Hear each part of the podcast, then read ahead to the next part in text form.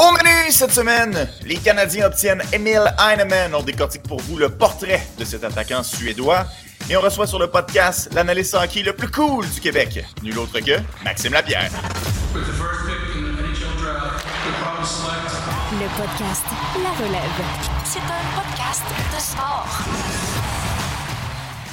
15 février 2022, Anthony Desaunier et Martin Thériault, une autre édition ô combien chargée du podcast La Relève. Moi, c'est fou depuis la semaine dernière. Il s'est tellement passé de choses. Ça a commencé par le congédiement de Dominique Duchamp qui a été remplacé par une bombe. Martin Saint-Louis, on aura d'ailleurs l'occasion d'en reparler dans quelques minutes avec Maxime Lapierre. Par la suite, on a eu le Super Bowl. Il a finalement hier Tyler Toffoli envoyé aux Flames de Calgary en retour d'un choix de premier tour. Donc ça, en partant, c'est déjà intéressant pour nous puisqu'on aura un deuxième choix de premier tour pour le Canadien de Montréal au repêchage l'an prochain, mais aussi un espoir bien intriguant en Emile Heinemann. Marty, comment ça va au Comment, comment tu t'en sors avec toutes ces nouvelles-là? Ben, écoute, ça va, ça va super bien. C'est plaisant de voir qu'il y a de l'action dans le monde du sport. Moi, honnêtement, je veux laisser voir les espoirs, puis je veux parler du Super Bowl. Moi, c'est ce qui m'intéresse. non, mais, non, mais sérieusement, puis c'était tout un match, j'enlève rien à ça. Euh, non, mais effectivement, en effet, il s'est passé beaucoup, beaucoup, beaucoup de stock. Là. Euh, si vous, vous n'avez pas entendu parler de ce qui s'est passé chez les Canadiens de Montréal dans la dernière semaine, je peux même parler, euh, il y a une semaine, jour pour jour, la dégelée de 7 à 1 contre les Devils du New Jersey, comme tu as, mentionné tous les, détails, là, ben, probablement que tu es en hibernation ou tu t'es fait euh, ou tu t'es fait congeler, là, parce que c'est fou comment c'est passé du stock. Mais ça fait du bien, on entre dans cette période-là, veut, pas. Euh, la date limite des transactions dans la LNH sera vers la, la fin du mois de mars. Donc, et au niveau des espoirs, plus ça va, plus on a des matchs importants. Puis je pense que c'en est une belle preuve cette semaine. On a encore plein de belles compétitions à vous parler. Exact. Là, Marty, il faut parler du sujet de l'heure, le sujet le plus chaud au Québec, la transaction de Tyler Toffoli. Ça n'a pas semblé faire l'unanimité. En partant, il y a des gens qui auraient préféré qu'on le garde parce qu'il euh, a un bon contrat, amène quand même sa part de points, bon vétéran, assure euh, un aspect de leadership, là, surtout avec Weber absent, Price absent, euh, Perry avec le Lightning et Tampa. Mais je pense qu'on n'avait pas le choix de faire ce genre de transaction-là pour la reconstruction des Canadiens. On ne peut pas juste se débarrasser des joueurs qu'on n'aime pas. Il faut donner des joueurs qui ont une bonne valeur. Cependant, est-ce qu'on est satisfait du retour? Qu'est-ce que ça veut dire, ça, un choix de premier tour, Emil Heinemann, un cinquième, et finalement Tyler Pitlick, qui est plus un, salaire que le Canadien doit reprendre pour la masse salariale? Mais je pense que les gens sont un peu sévères. il y a eu beaucoup de, rumeurs, justement, que les, les, ne veux pas les rumeurs de Tyler Toffoli que les Flames étaient intéressés, ça remonte à, il y a quelques jours quand même. On en a entendu pas mal parler. Euh, là, le problème, c'est que tout le monde à gauche, à droite s'est mis à lancer des noms. Et le premier nom, puis écoute, on en a parlé la semaine dernière, on est les premiers à le reconnaître que c'est tout un joueur. justement, comme c'est tout un joueur, je vois mal les, les Flames de, Calgary se débarrasser euh, immédiatement d'un joueur comme Jacob Pelletier, qui est très intriguant, qui a une éthique de travail, on l'a mentionné la semaine dernière, incroyable, qui est un Québécois en plus, un natif de Québec. Euh, et Alex, Alexandre Régimbal, notre collaborateur, nous en a souvent parlé en, mm-hmm. en très, très, très grand bien. C'est une excellente personne à côtoyer. Euh, mais les Flames aussi ne sont pas fous. C'est un des meilleurs marqueurs de la Ligue américaine. Euh, c'est un joueur, justement, qui est une très, très bonne éthique de travail, qui est, très, une bonne, qui est un bon fabricant de jeu. Tu sais, je veux dire, il faut, se garder une petite gêne. J'ai aussi entendu le nom de Matt Coronato. Écoute, je pense que Coronado est une autre coche au-dessus de Pelletier et, et, du choix de premier tour qui devrait être dans les alentours de 20 ou 25. Tu sais. Donc, euh, moi, je pense que le retour n'est pas nécessairement mauvais. Écoute, tu as quand même un choix de premier tour dans un repêchage que je qualifierais de. Comment je pourrais dire ça? Le top 10 n'est pas tant emballant, mais quand tu regardes le top 64, c'est-à-dire les deux premiers tours, soudainement, ça devient excitant. Tu dis, écoute, il y a beaucoup de profondeur dans ce repêchage-là. C'est peut-être une belle année, une belle année là, pour repêcher euh, dans les alentours du 20e rang. C'est intéressant. Tu peux amasser. Selon moi, j'ai des gars dans mes listes qui sont au 13 ou 14 là, qui pourraient peut-être glisser. ces gars-là, si tu es capable de les amasser avec le choix des Flames de Calgary, je pense que ça peut être intéressant. Et, là, on n'a pas parlé d'Heinemann en plus. Tu Ben oui, exact. Parce que là, c'est bien, euh, bien de savoir qu'on a Emile Heinemann, mais on ne le connaît pas, ce joueur-là. Il y a peu de gens au Québec qui l'ont vu jouer. Toi, Marty, tu l'as vu jouer à plusieurs reprises. Euh, mhm. je veux que tu m'en parles. Quel genre de joueur? On entend toutes sortes de comparaisons. Est-ce que c'est réaliste que ce joueur-là se retrouve un jour sur un top 6? Pour vrai, oui. Je pense que c'est vraiment, vraiment réaliste. Euh, moi, c'est un joueur que j'aimais beaucoup. dans, ma, dans mes... C'est drôle parce que je t'explique comment ça marche. Moi, j'ai deux, deux ordinateurs portables ici. Là. Je suis allé voir ma première liste, qui est dans l'ordi que j'utilise présentement. Euh, il était 62e. Je suis comme ça, mais je l'avais plus haut que ça. Et là, j'ai repris ma liste euh, mise à jour. C'est que j'avais fait une liste au mois de juin, euh, lorsqu'on n'était pas trop certain quand le repêchage aurait lieu. Ça a été finalement repoussé au mois d'octobre. Et là, j'avais pu mettre à jour ma liste. Et là, il avait commencé à jouer en Suède et on avait entendu euh, euh, quelques noms, si tu veux. Là. Euh, en fait, on avait, vu, quelques détails. On l'avait vu jouer justement Alexandre en, Suède, puis j'avais bien aimé. Je l'avais monté finalement 47e. Je l'avais placé tout juste devant Sean Farrell, que j'arrête pas de dire que j'adorais à son année de repêchage, qui était un de mes sleepers. Et je te dirais que c'était un peu la même chose dans le cas d'Aineman. C'était un de mes coups de cœur. Maintenant, pour le type de joueur que c'est, je te dirais que c'est un gars excessivement bon dans les deux sens de la patinoire.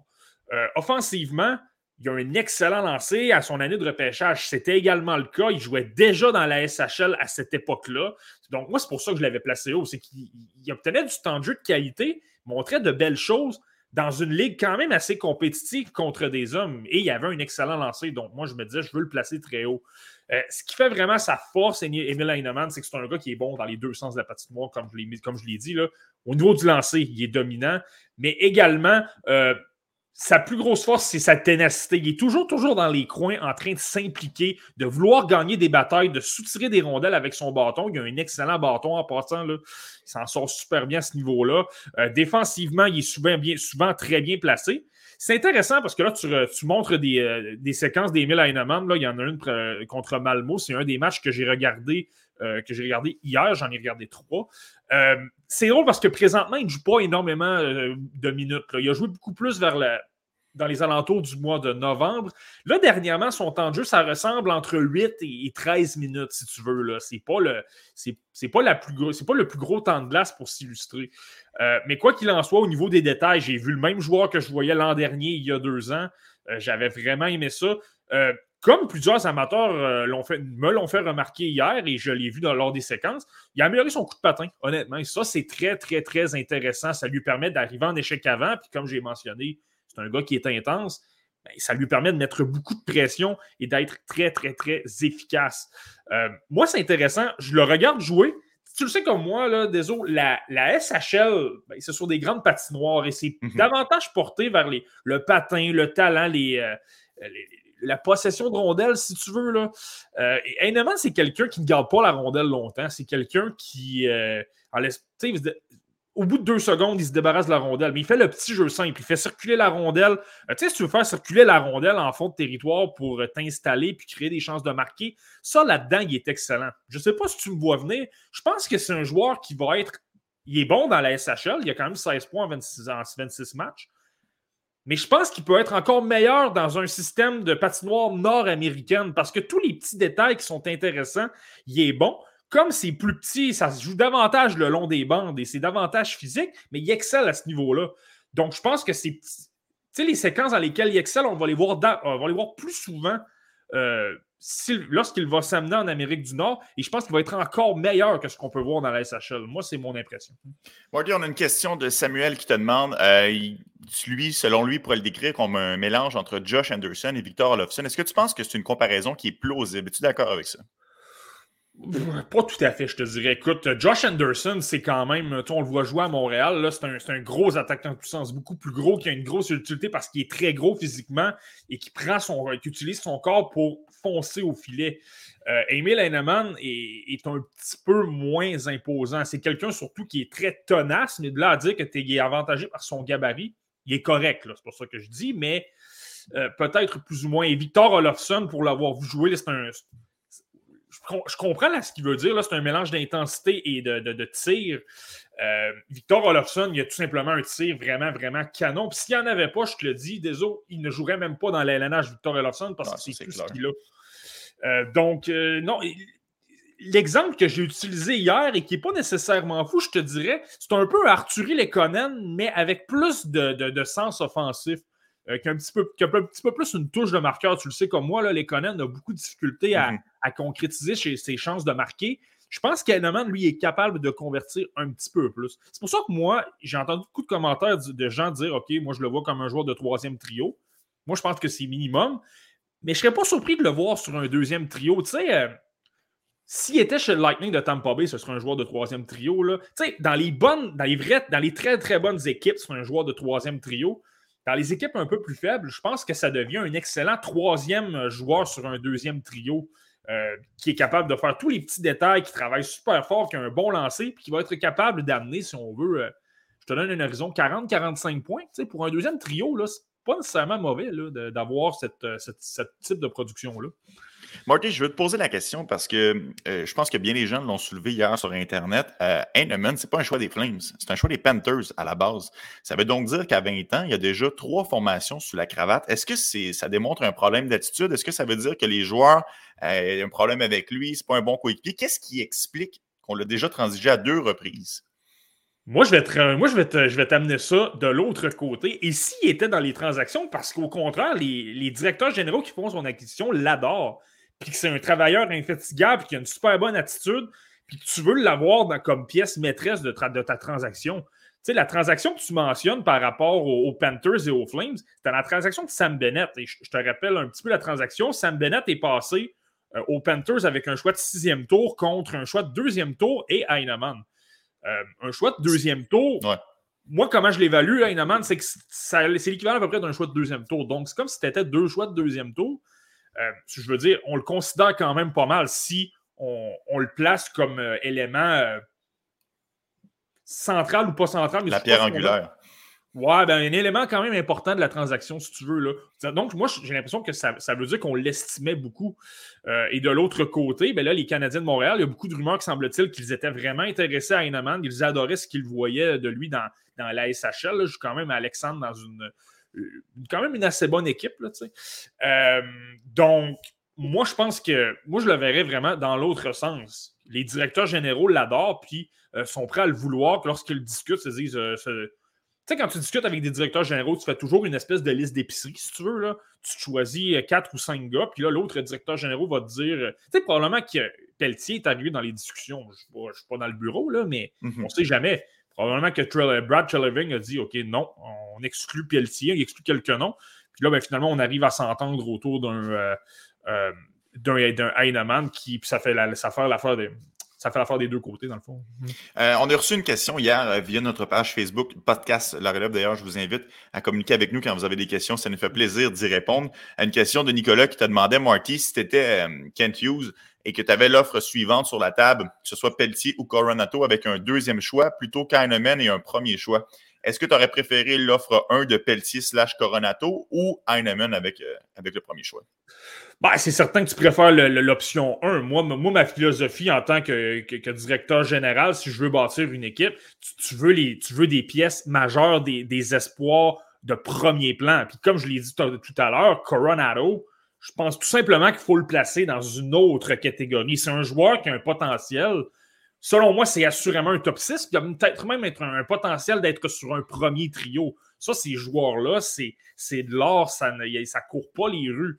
Donc, je peux comprendre les Flames de Calgary de vouloir être patient avec lui et ne pas, euh, pas s'en départir pour. Euh, puis Tyler Fufoli est bon, là, il va apporter de, bons services aux Flames, mais euh, de là à donner un Coronado qui pourrait être très bon, n'oubliez pas que c'est un late lui aussi. Euh, il peut arriver dans la LNH pas mal plus rapidement qu'on le pense, lui-là. Euh, donc, je pense que je peux comprendre les, Flames de ne pas vouloir le faire. Maintenant, si je suis Ken Hughes et tu me donnes le choix entre les, deux, c'est certain que je vais prendre Pelletier ou Coronado avant parce que tout simplement, tu as un espoir de meilleure qualité. Ce qui est le plus difficile à aller chercher comme un en tant que directeur général, ce sont les joueurs de top 6, les défenseurs top 4 ou un gardien numéro 1. Euh, les, joueurs de troisième ou quatrième trio, je pourrais prendre l'exemple des Maple Leafs de Toronto présentement. Michael Bunting, ils l'ont obtenu comme joueur autonome sans compensation. Euh, Nick Ritchie, euh, je peux, je peux te nommer plein d'exemples comme ça. donc, tu obtiens finalement pour rien. Ce qui est difficile à obtenir, c'est les joueurs de top 6, de top 4. Donc, c'est ces gars-là tu veux. Donc, euh, si tu me donnes le choix entre les deux, évidemment que je prends Coronado ou Pelletier et le deuxième choix plutôt que le premier choix. Ben oui, puis il ne faut pas perdre de vue que Coronado, c'est quand même un 13e choix au total aussi. Tandis que le choix des Flames, comme tu l'as dit, au moment où on se parle, repêche 20e, mais devrait continuer de, gagner, donc de descendre dans les rangs de sélection au repêchage. Donc, moi, je m'attends à avoir un choix peut-être plus dans les ordres de 24-25. Euh, d'ailleurs, c'est notre prochaine question de Samuel qui te demande, Marty, de façon très préliminaire. on aura l'occasion d'y revenir le plus tard au fur et à mesure de la saison, ton classement. Mais rapidement, vite comme ça, à vue de nez, qui seraient tes joueurs que tu voudrais target autour du rang 20 à 25, pas avec le deuxième choix de premier tour des Canadiens? C'est embêtant, je vais aller dans ma boule de cristal, je vais me fier un petit peu à ce que j'ai dans, ma liste, puis les joueurs qui pourraient glisser en regardant les différents euh, euh, classements des différents spécialistes d'espoir, même la, liste de la centrale. Tu sais. Euh, je pense qu'un. Je vais te nommer un nom comme ça. Je pense qu'un gars comme Ty Nelson pourrait devenir intéressant. Mm-hmm. C'est un gars qui ne fait pas l'unité, il, il, est loin dans certaines listes. Je dirais pas je l'ai où, mais je pense que c'est un gars qui est que moi j'adore beaucoup. J'adore. Je trouve que c'est un gars qui, ressemble beaucoup à Ryan Ellis. C'est pour ça que je l'adore et c'est mhm. pour ça que je l'ai haut. Euh, oui, il est petit, mais il joue pas petit. Il joue gros, il, applique de bonnes mises en échec, il est très physique. Puis moi, ça, j'aime ça. Il a beaucoup de cœur et il est très bon en avantage numérique. Il fait bien circuler la rondelle. Moi, je pense que des alentours de 20 et 25, là, je l'ai plus haut que ça. Mais je pense qu'à entre 20 et 25, là, soudainement, ça devient un choix, euh, un choix logique. Euh, on a reçu Nathan Gaucher au podcast La Relève il y a quelques semaines. Ça peut être un autre joueur qui est très, très intéressant. Très bon dans les deux sens de la patinoire. Un gros bonhomme avec un gros lancer qui comprend le match super bien. Euh, tu ne peux pas vraiment te tromper avec un, Nathan Gaucher. Ça, c'est un autre exemple que, je pourrais donner. Euh, par la suite, il y a un joueur présentement qui fait sensation chez les, Steelheads de, Mississauga dans la, OHL. C'est Luca Delbel. Euh, ça, ça dépend. Je pense que c'est un joueur qui est, très polarisant, si tu veux. Euh, bourré, bourré de talent. Moi, je trouve que son éthique de travail est à, laisse à désirer par moment. Mais simplement, seulement s'il y avait moindrement d'éthique de travail, c'est un gars qui a un talent top 5 dans ce repêchage-là. Donc, si tu veux prendre une chance et y aller avec un coup de circuit, est-ce qu'un Delbel Belouse pourrait être intéressant? C'est fort possible. Et je te donne un autre nom, Adam Ingram des, euh, des, des Phantoms de Youngstown dans la, dans la USHL. Euh, lui, c'est un gros centre de 6 pieds 2 pouces. Là. Moi, je le trouve super intéressant. Je l'ai à peu près dans les alentours de ça, 23, euh, entre 23 et 27, si tu veux. Là. Euh, je pense que ça, c'est un autre intéressant, un autre élément intéressant. Un gros centre qui est super bon défensivement, qui a quand même une bonne vision de jeu. je pense que ça peut être un autre élément intéressant. Ça sera extrêmement intéressant et excitant à suivre pour nous euh, jusqu'à la fin de la saison parce que l'on pourra se concentrer autant sur le haut du repêchage que sur euh, la dernière moitié. Et euh, Ken News ne pourra probablement pas terminer la reconstruction des Canadiens de Montréal. Donc, qui sait si on aura l'occasion d'avoir un troisième choix de premier tour, ce sera à suivre. Puis, Marky, je regardais la situation hier dans l'Est. C'est pratiquement déjà scellé pour les équipes qui vont participer aux, aux, séries éliminatoires. Donc, moi, je suis content parce que ce que je veux dire par là, c'est qu'il y aura probablement moins d'équipes qui vont acheter au repêchage. Donc, le fait que le Canadien, oui, c'est à un mois de la date limite de transaction. Oui, peut-être que si on avait attendu, on aurait fait monter encore plus les enchères. Mais là, nous, c'est fait. Nous, on a déjà encaissé notre choix de premier tour. Ce choix-là nous appartient. Donc, ça va être intéressant euh, à surveiller pour euh, la suite des choses. Marty, il y a eu pas juste la transaction de Tyler Toffoli euh, dans les derniers jours. Il y a aussi eu l'embauche de Martin Saint-Louis. On a eu la chance de recevoir sur le podcast La Relève jeudi dernier euh, Maxime Lapierre, qu'on a préenregistré l'entrevue. À la base, on n'était pas censé parler du Canadien de Montréal avec Maxime, mais là, on a enregistré ça peut-être quoi, une demi-heure après le point de presse de Martin Saint-Louis. Donc, mm-hmm. On, a eu la chance d'avoir ses impressions à chaud et c'était franchement intéressant. Oui, Warnky, je t'écoute. Ben, simplement vous dire que honnêtement, on a eu un immense honneur. Oui, on travaille avec lui à TVA Sport. Je l'ai encore vu hier, puis euh, il était bien enchanté euh, d'être revenu sur nos ondes. Il a vraiment apprécié le moment. Mais écoutez ça honnêtement. Vous, vous le voyez à TVA Sport, vous le voyez sur le podcast La Poche Bleue. Euh, vous savez à quel point il est divertissant, qui est, est drôle, c'est un gars de cœur, Max. Vous, allez, vous allez encore le voir dans cette entrevue-là. Puis, je vous le dis, la, majeure partie de l'entrevue porte sur Lucas Reichel, avec lequel il a joué à 17 ans. Euh, c'est quand même un choix de premier tour des Blackhawks. Portez attention à ce qu'il dit sur Lucas Reichel. C'est vraiment, vraiment intéressant. Euh, je vous invite à écouter ça, ça, ça, vaut de l'or. On écoute ça ensemble, Marky, puis on s'en parle un peu plus tard. Maxime Lapierre, merci beaucoup d'être avec nous. C'est bien apprécié ta présence. Ben, merci de m'avoir invité. là, euh, quand même, une nouvelle dernière, euh, dernière, dernier jour. on ne s'attendait pas à ça quand on t'a invité aujourd'hui. Euh, hier, on a appris le congédiement de Dominique Ducharme, remplacé par Martin Saint-Louis. Il y a à peine quelques, quelques minutes, là, on vient de terminer la conférence de presse justement du nouvel entraîneur-chef des Canadiens de Montréal. Mm-hmm. moi, en première vue, ce qui m'a vraiment frappé, j'ai été impressionné par la qu'il a dégagé. Est-ce que tu es d'accord avec ça? Ben 100%, puis il fallait pas s'attendre à rien d'autre. Le, gars, euh, le gars a joué dans la Ligue nationale de hockey, une carrière extraordinaire, mais c'est surtout la façon qu'il a construit sa carrière. c'est un, un, gars qui a dû bûcher, puis qui a dû toujours prendre le chemin le plus long, puis qu'il n'y a jamais personne qui a dit tu vas faire l'équipe ou tu vas jouer sur l'avantage numérique ou tu vas avoir ta place dans l'alignement. Ça a toujours, toute sa vie, été une bataille.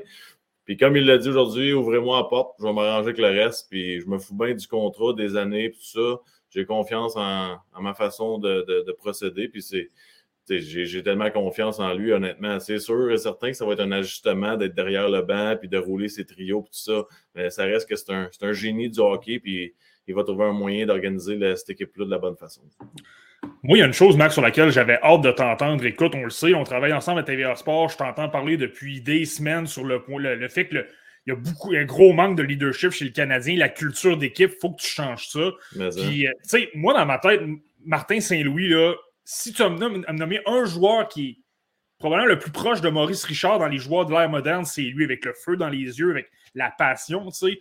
Euh, puis Ken Hughes en a parlé ce matin un peu, là, c'était probablement la meilleure personne pour euh, incarner ce changement de culture-là. À quel point tu penses que lui, en particulier, ça peut vraiment aider les joueurs à, se réveiller, dans le fond. Là. Ben 100 parce que premièrement, tu n'as pas le choix de le respecter. Il n'y a, pas, euh, a pas un côté de lui comme joueur ou comme mentalité que tu peux dire Ouais, mais, puis il n'y a, pas un joueur qui va oser aller le défier parce qu'il va, le, il va le regarder et va dire T'es qui T'as fait, fait quoi dans ta carrière? Lui, il a ce pouvoir-là, pareil.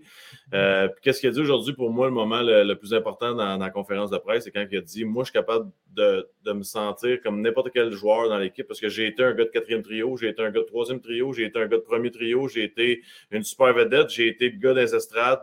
Euh, fait qu'il est capable de se relier et de, sentir exactement qu'est-ce que le joueur sent dans son équipe. Puis ça, je pense, ça va être sa, sa plus grosse force. C'est que euh, il va respecter Caulfield parce qu'il a, été jeune, lui aussi, puis il a compris c'était quoi ce rôle-là. Mais en même temps, il va respecter Evans parce qu'il sait qu'il y a moins de minutes de jeu, puis qu'il essaie de se battre pour monter. Puis il va respecter aussi un vétéran qui est en fin de carrière, parce qu'il était là lui aussi. Puis quand tu commences à, comme vétéran à perdre tes moyens un petit peu, ben c'est frustrant. Puis c'est encore plus frustrant dans une saison comme cette année. Donc, il va, euh, il, va, il va redresser la barre, comme qu'on dit. Hey Max, on le sait, tu étais un joueur qui était passionné, tu jouais avec beaucoup d'intensité sur la patinoire. Quand tu écoutes Martin Saint-Louis, les propos qu'il a tenus aujourd'hui, est-ce que tu penses que les joueurs, ça va vraiment les fouetter? Penses-tu qu'on va vraiment avoir une différence dès ce soir dans l'intensité du jeu? Oui, l'intensité, c'est sûr, ce soir. Puis normalement, c'est toujours la même chose. Ça va prendre. Euh, il va y avoir 5-6 matchs extraordinaires, côté effort. Mais après ça, tu vas retrouver ton identité parce que ça fait partie des joueurs. Tu sais, autant que Martin Saint-Louis, il a sa personnalité, puis ça l'a amené partout dans sa vie, que les joueurs du Canadien en ce moment sont eux-mêmes, eux autres aussi. Tu sors de ta zone de confort un petit peu parce que là, tu te dis, je veux que le coach me donne mon temps de glace. Mais tu sais, le, sport, le hockey, tu peux pas mentir. Ça, revient toujours à qui tu es, puis ça, va revenir à un moment donné. Puis c'est là que tu vas voir que, OK, ben tel joueur, il ne travaillait pas sur les ordres de coach Julien, sur les ordres de Duchamp, puis il ne travaillait pas pour Martin Saint-Louis. Fait qu'on n'a pas mhm. besoin dans notre équipe. Il y en a d'autres joueurs que tu vas dire, il était peut-être juste pas heureux, puis là, ça va mieux, on va le garder, puis là, c'est comme ça que tu vas être capable de construire ton, équipe un petit peu. Mais je pense qu'on se doute bien qu'il y a des joueurs que ça fait, ça fait longtemps dans leur carrière qui ont la même attitude, qui cherchent les raccourcis, puis tout ça, eux autres vont partir rapidement parce qu'ils vont être très, très malheureux sur les ordres de, Martin Saint-Louis. Puis, tu sais, j'étais assis dans le divan chez nous, je regardais la, conférence de presse, puis je me sentais comme un joueur, puis je me disais, c'est écœurant ce qu'il dit, mais attache tes patins demain parce que ça va être dur en tabarouette la mhm. pratique. Ça, c'est clair. Là. Demain, là, couche-toi pas trop tard parce que ça va, ça va brasser. Puis c'est comme ça que tu gagnes. Tu ne peux pas juste euh, patiner pour le fun durant les entraînements. Bon, c'est pas que ça me tente. Mais c'était aussi facile, il n'y aurait pas d'entraîneur-chef dans la LNH, on s'entend. exactement. Ça prend de la structure, ça prend des discussions Euh, c'est pour ça aussi que moi, je ne mets pas trop d'emphase sur l'expérience parce qu'il l'a dit, du hockey, c'est du hockey. Oui, c'est pas la même chose coacher des oui, euh, mais c'est quand même le même principe. À un moment donné, c'est, même si une chose, c'est, plus, plus facile de faire comprendre à un vétéran de 10 saisons dans la nationale un système de jeu qu'à un jeune joueur qui commence sa carrière. Euh, puis une chose aussi, c'est que les joueurs, on est tout le temps en train de coacher dans notre tête. Tu es sur le banc, tu sais qui s'en vient, c'est qui le prochain trio, tu te le dis dans ta tête, tu as une idée qu'est-ce qui s'en vient. Donc, oui, il y aurait une transition à faire, mais le, système de jeu, tu dois l'apprendre, puis tu dois t'en créer un dans ta tête pour être capable d'avoir du succès tout au long de ta carrière. La seule différence, c'est que tu ne prends pas le crayon pour aller l'expliquer en avant. Puis j'espère honnêtement que ça va fonctionner dans son cas, parce que je pense qu'on est rendu là au hockey de de, pousser de, quoi de nouveau, d'arrêter d'avoir la vieille mentalité que ça prend une carrière de coach de 60 ans avant d'être capable d'avoir ta chance dans la Ligue mm-hmm. nationale. Puis il faut que tu aies gagné des championnats dans toutes les ligues. C'est pas, pas comme ça que, que ça fonctionne. Je pense qu'on est dû pour évoluer de ce côté-là. Les entraîneurs n'aimeront pas ça, mais euh, parce que ça fait de la compétition. Tu peux avoir un gars qui sort de nulle part, mais c'est ça pareil. Les années de Martin Saint-Louis dans la Ligue nationale de hockey, c'est de la qualité. Il n'y a pas personne qui est capable d'avoir 1000 matchs dans la Ligue nationale, d'une Coupe Stanley et des matchs de série. Ça ne se donne pas. Même si tu es un entraîneur qui a été junior pendant 20 ans, pour moi, ce n'est pas la même chose. Bon, c'est pas que c'est pas intéressant, là, mais c'est pas vraiment notre mandat ici au podcast La Relève. Ça, fait le tour euh, pour la portion euh, Martin Saint-Louis avec toi aujourd'hui, mais c'est pas la raison première pour laquelle euh, qu'on te fait venir sur notre podcast. C'est plus parce qu'on parle de jeunes. Mais avant tout ça, je pense que Marty, ça serait bon qu'on prenne une petite pause là, parce que une petite pause bière. Là. Ouais, habituellement, habituellement, je ne bois pas, mais tu sais, je suis quand même un gars de bière, là, j'haïs pas ça. Fait que. Ils sont rendus sa bière, comme ça. C'est bon, à ta santé, mon mec. on, on, est jeudi, on, enregistre le jeudi, je travaille pas, je peux me le permettre. C'est bon. C'est pas ça parce que t'es là, mais ma bière préférée, c'est pas mal la 40. Ah ouais, t'as ça. On va prendre un petit ajustateur. Parfait, ça. fait que comme je le disais, Max, nous, on parle plus des jeunes. Euh, la semaine dernière, on a parlé beaucoup de joueurs qui performent bien dans la Ligue américaine. seulement avant, là, moi, la, la question importante, c'est pour ça qu'on amené. Je veux un scouting report de David Morissette dans le hockey du lundi. Comment il se comporte sa patinoire? Là? ben, c'est le meilleur pour passer bouteille d'eau sur le banc. non, sérieux, Dave, il est bon. Il est bon en tabarouette. Puis c'est toujours la même chose. Les gens se disent toujours Ah, lui, il se battait dans la Ligue nationale ou lui, c'est un gars de quatrième trio quand tu touches au puck et tu joues dans la Ligue nationale, c'est pas pareil. Il est capable de jouer, puis c'est un bon joueur. Bon, il est bon, euh, c'est lancé de punition. J'ai remarqué ça. Il score tout le temps.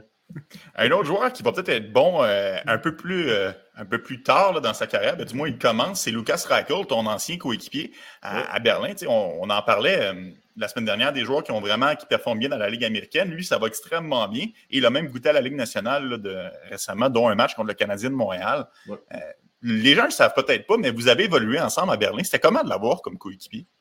c'est incroyable. Le, feeling d'être rendu à la fin de ta carrière, puis d'aider quelqu'un à commencer sa carrière, c'est. Je le regardais et je le trouvais d'une certaine façon chanceux. Pas, pas parce qu'il travaillait avec moi personnellement, mais parce qu'il travaillait avec un ancien, ben, avec un pro. c'est des, conseils que tu peux pas. Tu peux te faire conseiller par ton entraîneur, par tes parents, par ton agent, mais de vivre avec ton line mate à tous les jours, un gars qui a joué 600 matchs dans la Ligue nationale de hockey, puis qui dit peut-être tu devrais faire ça, parler avec lui, donner des conseils, être assis toujours à côté, mon roommate sa route, euh, tu sais, j'étais toujours avec lui. Fait que d'apprendre à un jeune de 17 ans, d'entendre ses questions, de voir à quel point il est naïf, de, voir à quel point, euh, ben, d'un côté, il, ne réalisait pas à quel point il était bon, mais de l'autre côté, il réalisait pas à quel point c'est dur de se rendre de l'autre côté. C'est tellement beau à voir, c'est incroyable. Puis, euh, de, voir le, on va parler plus de ses aptitudes, tout ça, mais de voir son talent, euh, sa, persévérance, de voir sa mentalité, 17 ans, là, vous savez, il jouait au PlayStation toute la nuit, il arrivait, puis c'était le meilleur dans la pratique le lendemain, puis lui, il ne savait pas, là, il ne comprenait pas, mais quand il a compris ça, puis il a compris que les recruteurs venaient le voir lui, ben là, ça, ça change la game aussi il était comment comme personne, Lucas Reichel? Lorsque, lorsque ton entraîneur-chef, c'était Serge Aubin, je ne me trompe pas, l'ancien de l'LNH. Là. Lorsqu'il a décidé, écoute, je te jubelle à Lucas Reichel, eh, il était quand même à peu près comme au point de vue de la personnalité. Ben, tu sais, écoute, euh, Serge est venu me voir, puis Serge, j'étais comme un chum, j'ai joué contre, tout ça, fait que c'était l'entraîneur, mais on avait une relation particulière, puis et ça a commencé dans l'encadrement, il m'a dit, hey, il est il est bon, le kid, hein, pour 17 ans. Puis moi, j'ai dit tout suite, j'ai dit honnêtement, Serge, gêne-toi pas, euh, je suis rendu un stage dans ma carrière. Si tu veux le mettre sur mon trio, là, puis tu veux le développer pour l'organisation, parce qu'au début, c'était développé pour l'équipe allemande. tu Mhm. disais, ils ont un maudit beau prospect euh, pour, un- pour un joueur allemand. Euh, puis ça, je disais, ah ouais, tu j'ai dit, ah, MLA, MLA avec moi, je m'en fous bien, moi, de, faire euh, 30 points ou 50 points à cause que je joue avec un jeune. tu sais, J'étais content. Puis ça a commencé comme ça.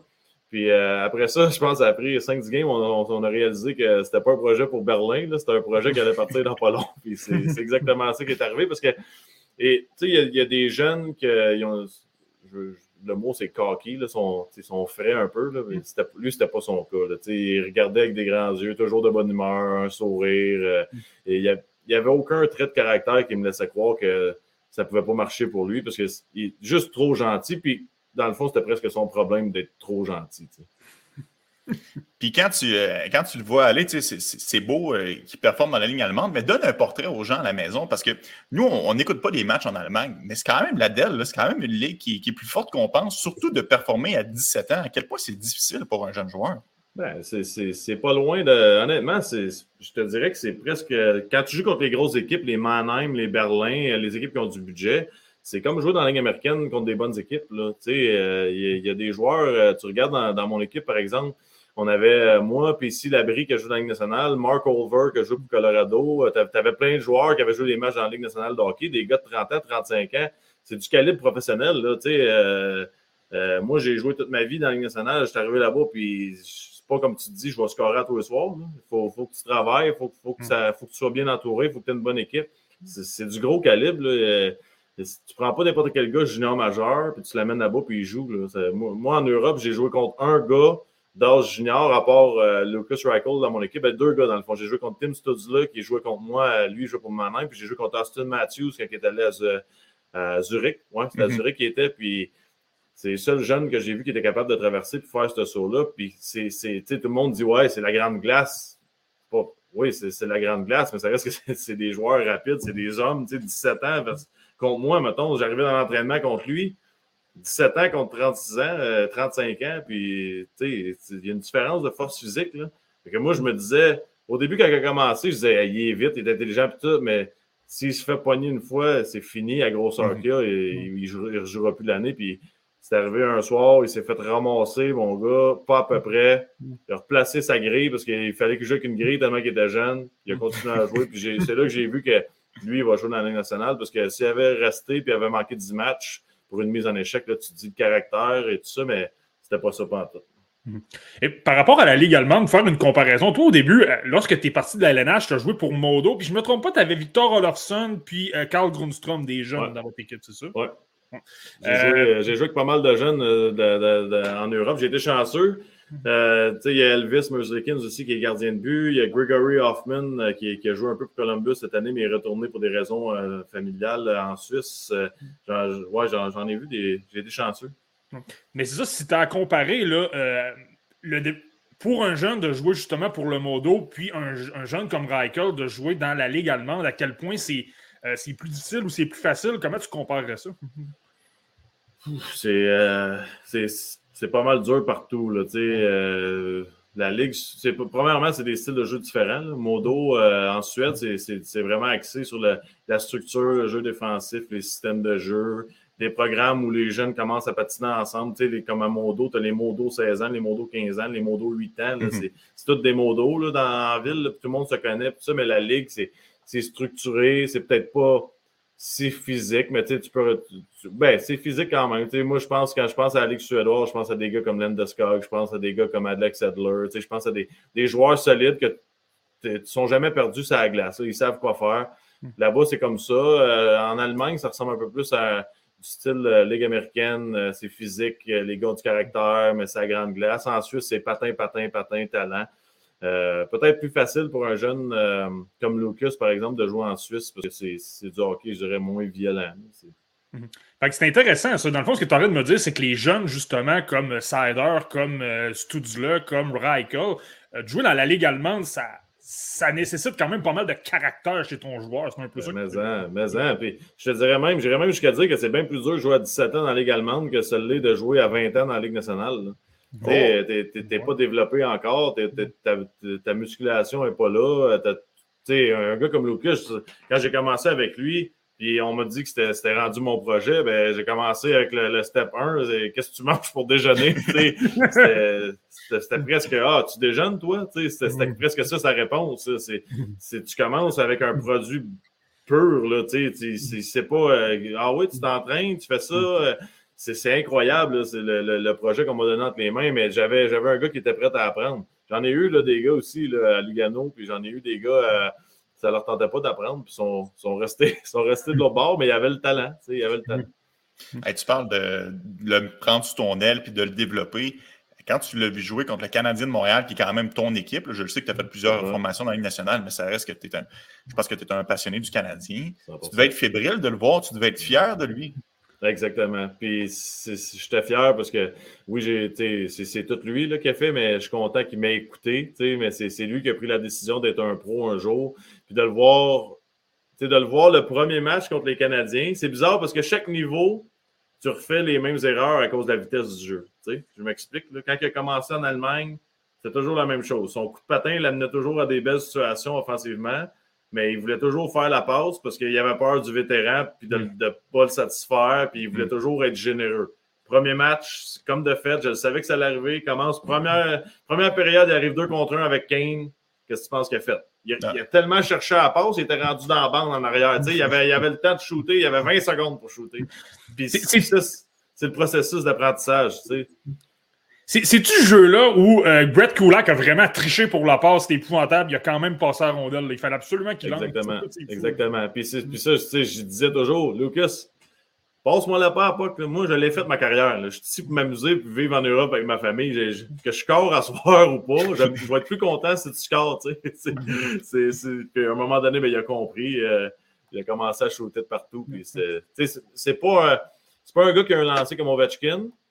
C'est un gars qui est intelligent, qui, va lancer toujours à la bonne hauteur pour le rebond et tout ça. Je pense que sa, qualité, c'est le patin puis sa vision du jeu, son intelligence. Il veut vraiment, dans, sa tête, être un passeur, mais je pense que si le jour qu'il va devenir une menace puis il va décider que je n'ai pas le lancer mais je suis quand même capable de scorer, ça, ça va, ça va l'amener à un autre niveau. Moi, il y a une facette, euh, puis en passant, là, de Qu'est-ce que ça te fait de voir Patrick, Patrick Kane et Maxime Lapierre dans la même phrase, les deux? Euh, c'est la même chose, là, les, deux, deux, grands joueurs qui ont joué dans. Ah ouais, les mêmes statistiques. Euh, non, mais, mais, mais, mais, sans farce, euh, comment. il y a une façon de son jeu, moi, qui m'a vraiment frappé, autant dans la Ligue américaine que dans la, dans la LNH. Il y a la, on dirait qu'il y a souvent l'intention de vouloir se faire oublier, là, se cacher des défenseurs puis trouver l'espace libre. Euh, est-ce que toi, tu voyais ça lorsque tu jouais avec lui? Parce que même parfois, je te dirais que lorsqu'il va le cycler la rondelle puis tout, il est parfois, il aurait intérêt à aider son coéquipier, puis pas nécessairement là. C'est-tu une facette que tu voyais faire aussi?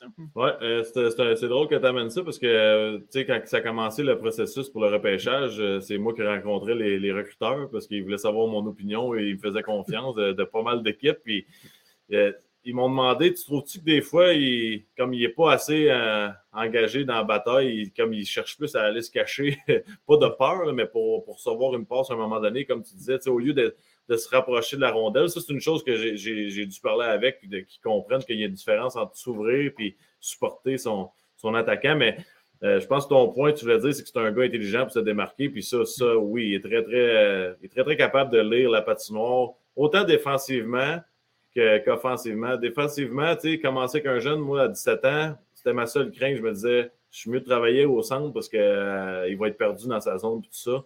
Puis il n'était pas, était pas perdu. C'est sûr que des fois, il faisait des erreurs parce qu'il commence sa carrière. Puis j'étais comme, ouais, ça, euh, on va pouvoir travailler là-dessus. Tout ça, mais il était vraiment avancé, ces autres, là, euh, mentalement. moi, quand je le regardais, je, pensais à moi, junior. Je me disais que Lucas, à 17 ans, il aurait donné une méchante volée à Maxime à 17 ans. Là, côté talent, côté vision, tout. Penses-tu qu'il y a tous les outils pour devenir un joueur d'impact dans la Ligue nationale de hockey? La marche est quand même haute. C'est une chose d'avoir un point par match dans la AHL avec Rockford. C'est une autre de devenir dans la Ligue nationale. Penses-tu qu'à long terme, il, y a le talent et il a les outils pour vraiment devenir un, joueur top 6 établi?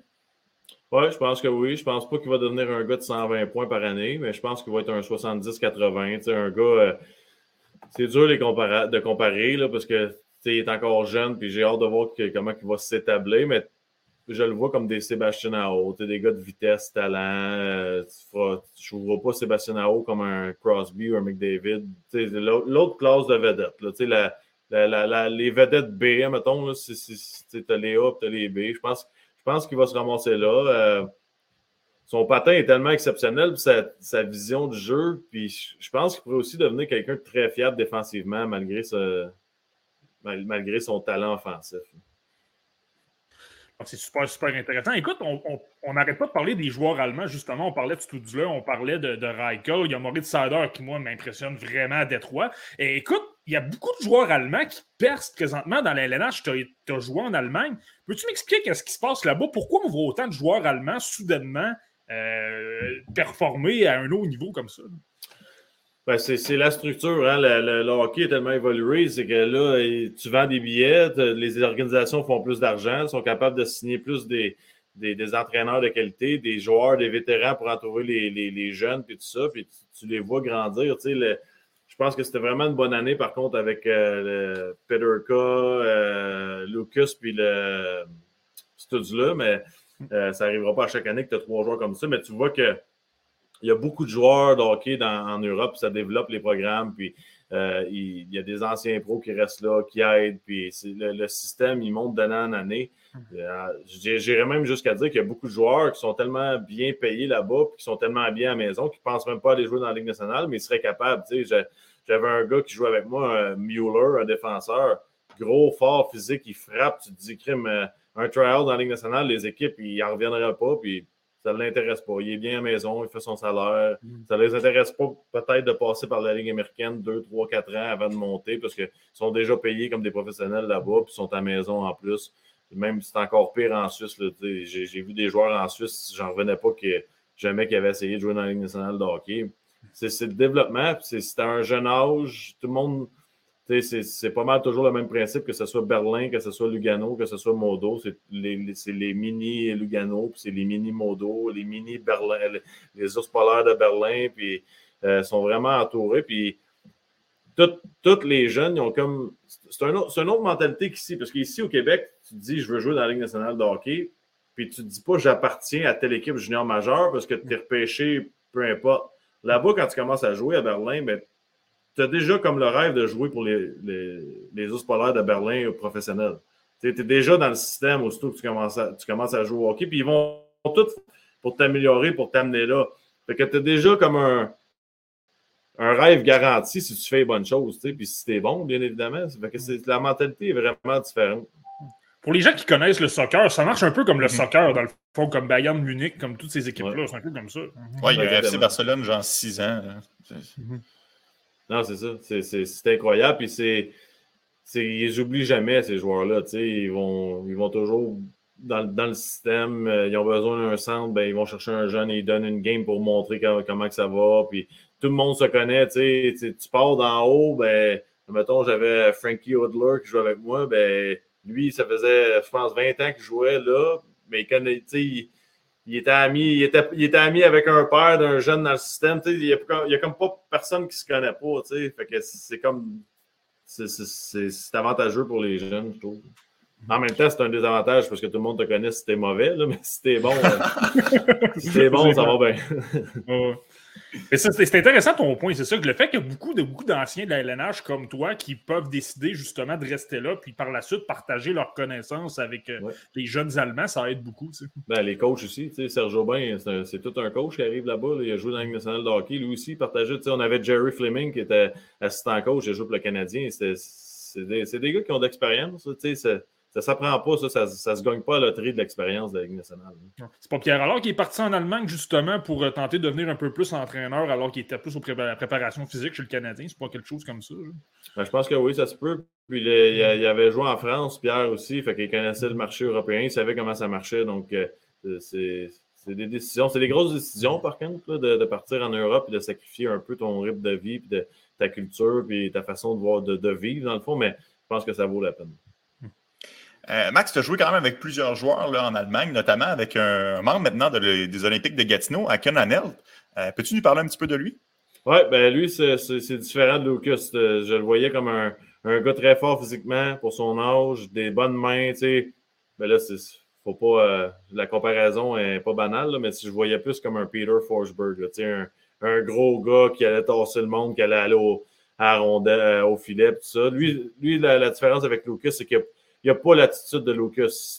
C'est le même style, super, super, trop gentil, souriant, bonne attitude. Hein? Mais lui, c'est une question de c'est une question de caractère, d'être capable de jouer blessé, d'être capable de, passer l'adversité, de ne de, de, pas trop prendre personnel une critique de l'entraîneur. Lui, ça lui fait mal quand il se fait reprocher quelque chose, mais il n'y a aucune négativité. C'est toujours avec un sourire, mais tu vois que ça l'atteint. Euh, c'est un, peu, euh, un peu différent. Fait, lui, lui, Lucas, je parlais de stratégie avec lui. Lui, c'était toujours l'aspect mental. C'est pas grave, tu as eu une mauvaise première période les recruteurs sont ici, ils ont déjà vu des jeunes avoir un mauvais match. Faut juste qu'ils veulent voir ton caractère maintenant, comment tu vas réagir, comment, comment tu vas t'améliorer au cours du match, comment tu vas jouer le prochain match après d'avoir joué une pourrite? Tout le monde joue des, des, des, des mauvais matchs à chaque année. Eux autres, c'est le caractère qu'ils veulent voir. Puis lui, c'est. Je pense qu'à long terme, il va, il, va, il va accéder à la Ligue nationale est un petit peu plus comme Grunstrom, justement, que tu mentionnais de, Modo. C'est un petit peu plus ce style-là. Locus, c'est plus dans la catégorie de Lofson, si on, si on fait un comparable entre les deux. Mhm. Euh, c'est intéressant parce qu'il joue avec les Olympiques de Gatineau. L'entraîneur-chef, c'est Louis Robitaille. Tu as joué avec lui, puis je pense que c'est un bon chum. On, l'a reçu au podcast Le Relève, puis tu te rappelles des autres, il a été incroyable mhm. avec nous. C'était vraiment le fun. Mais penses-tu qu'un gars comme Louis Robitaille peut, tu parlais de caractère, penses-tu qu'il peut l'aider à ce niveau-là? Parce que Louis, euh, quand il jouait, c'était. Lui, il n'en manquait pas de caractère, disons. Non, c'est ça. Ben, quand Louis m'a appelé pour savoir euh, justement à propos du jeune, pour savoir si c'était quoi son caractère, c'est exactement ce que j'ai dit. J'ai dit tu as du talent les mains, mais il faut faire que tu travailles fort. C'est un, un. Je dirais pas un manque de caractère, mais il faut, faut, que tu travailles là-dessus. Il y a un manque d'expérience, puis il prend tout personnel, puis c'est difficile mais un maudit bon kit. J'ai dit, la façon que je l'ai vendu, c'est j'ai dit, il va arriver là, puis à chaque matin, il va aller demander à tout le monde s'ils ont besoin d'un café, puis il va vous serrer la main. il est poli comme ça, le kit. C'est un maudit bon kit. Mhm. Puis c'est quand il m'a appelé, Louis a dit T'avais raison, c'est exactement ça. tout le monde l'aime, euh, il est fin, mais des fois il est trop fin. Puis euh, c'est sûr que ça va aider d'avoir un entraîneur comme ça. Mais c'est dur aussi de juger la première année parce que c'est déstabilisant pour un jeune de partir de l'Allemagne et d'arriver à Gatineau. Euh, c'est pas facile euh, de, tout faire ça et de performer ça à la glace. Moi, je le jugerais plus à partir de l'année prochaine, de voir euh, vraiment c'est qui comparativement aux autres jeunes. Il faut considérer aussi qu'il est blessé aussi. Là. Je pense qu'il n'a pas nécessairement eu le début de saison le plus facile aussi. Donc, je pense qu'on va lui laisser le temps de s'habituer aussi. Il n'est pas pressé. Euh, Max, présentement, c'est le tournoi olympique. Puis on va profiter de ta présence pour euh, te parler un peu de ton expérience parce que tu as eu la chance de participer aux Olympiques à Pyeongchang en 2018. Vous avez même remporté une médaille. Euh, à quel point c'était spécial de représenter son pays sur une aussi grosse plateforme que les Jeux olympiques? C'est super le fun, puis c'est spécial. on dirait que pour moi, mes souvenirs, ça n'a pas rapport à partie hockey, ça a rapport à de, voir les, athlètes qui s'entraînaient pendant quatre ans pour arriver à leur, rêve. Puis des fois, c'est des performances de 20 secondes. Tu as, 20 secondes pour te faire valoir dans d'autres euh, disciplines, puis tout ça, puis de, voir la concentration en cafétéria de ces athlètes-là, toujours avec le laptop en avant à faire du vidéo, l'entraîneur, les petits plats, parfait. Je ne cacherai pas que les joueurs de hockey, c'était pas ça. On était tous assis, on riait, puis on prenait un café au McDo. c'était pas la, même vibe en tout. Puis, euh, j'ai appris beaucoup de voir. J'ai vu des athlètes en revenant des matchs de hockey, par exemple, la game a fini 7 heures, on arrivait à minuit et demi, puis il y a des, gens qui faisaient des sprints dehors. Là, euh, ils n'arrêtaient pas, eux autres. Mm-hmm. C'est un, une autre mentalité. Puis d'embarquer sur la glace. Pour moi, c'est la première fois là, que, à part la Coupe Spangler, que je représentais le Canada sur euh, une belle plateforme comme ça. C'est vraiment spécial. L'histoire, euh, les joueurs qui ont joué, puis tout ça. Dans une situation particulière où c'était pas les joueurs de la Ligue nationale de hockey aussi. Pour nous autres, on s'en allait vraiment là pour s'amuser, mais en même temps, on comprenait qu'on avait une mission, puis on n'était pas là pour non plus pour ne pas avoir de médaille. Mm-hmm. C'est drôle que tu parles de justement, vous étiez peut-être moins, vous preniez ça au sérieux, mais peut-être moins que des Justine la pointe, etc. Mais ça me remémore une anecdote. Je pense que c'est Troy Terry qui jouait pour les États-Unis à l'époque.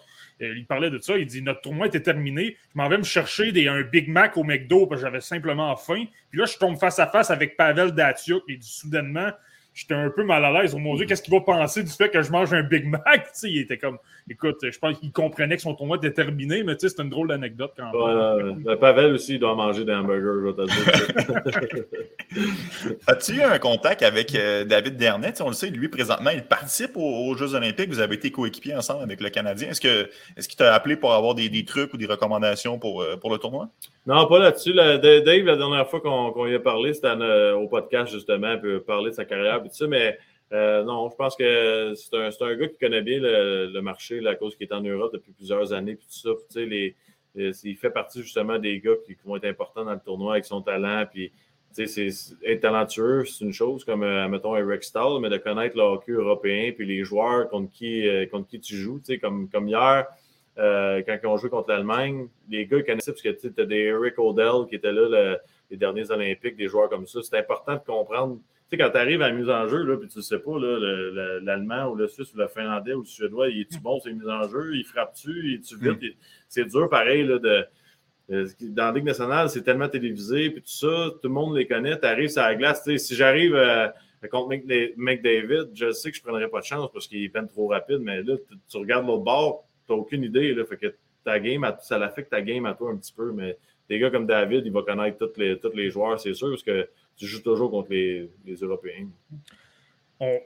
justement, tu as joué aux Jeux Olympiques il y a quatre ans, tout ça. Il y a beaucoup de jeunes en ce moment dans, le, tournoi. Le Canada One Power, ils ont Devon Levi devant le filet. Euh, ils ont Mason McTavish, des gars de 18-19 ans. Même la Slovaquie a des joueurs qui ne sont même pas repêchés. Euh, Simon Nemetz puis euh, Juraj Slavkovski, c'est des joueurs qui vont être repêchés au prochain repêchage.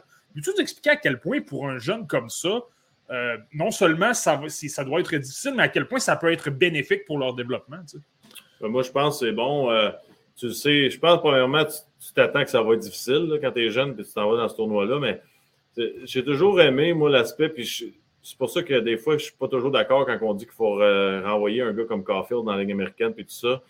c'est de comprendre c'est quoi le produit. Tu arrives, puis là, tu te dis, bon, OK, pour jouer là un jour, j'ai besoin de faire ça, ça, ça. Puis tu comprends à quel point c'est dur, puis que tu n'es pas rendu. Puis ça, c'est important, je pense aussi, de.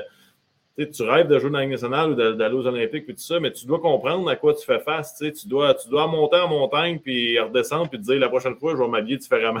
tu comprends? ça, c'est important pour moi. Puis ces jeunes-là, c'est sûr que tu dans toutes les jeunes que tu vas voir là, j'ai l'impression qu'il va y avoir des, belles surprises justement au prochain repêchage parce que ces gars-là vont se développer autrement, autrement juste à cause de cette expérience.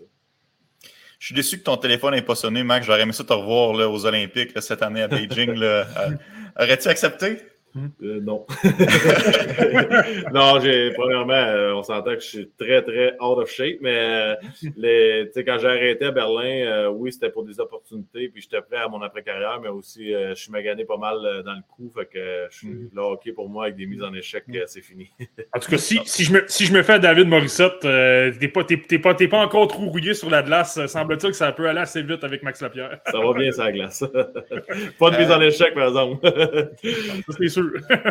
ta carrière de joueur de hockey est terminée, mais ta carrière de podcaster, elle, euh, va très bien. On peut te suivre, Max, euh, sur le podcast euh, La Poche Bleue les mercredis à 19h30. Je pense que j'apprends rien aux gens. C'est un podcast qui est quand même extrêmement populaire. plein de gens vous suivent. Ça fonctionne super bien, tes affaires.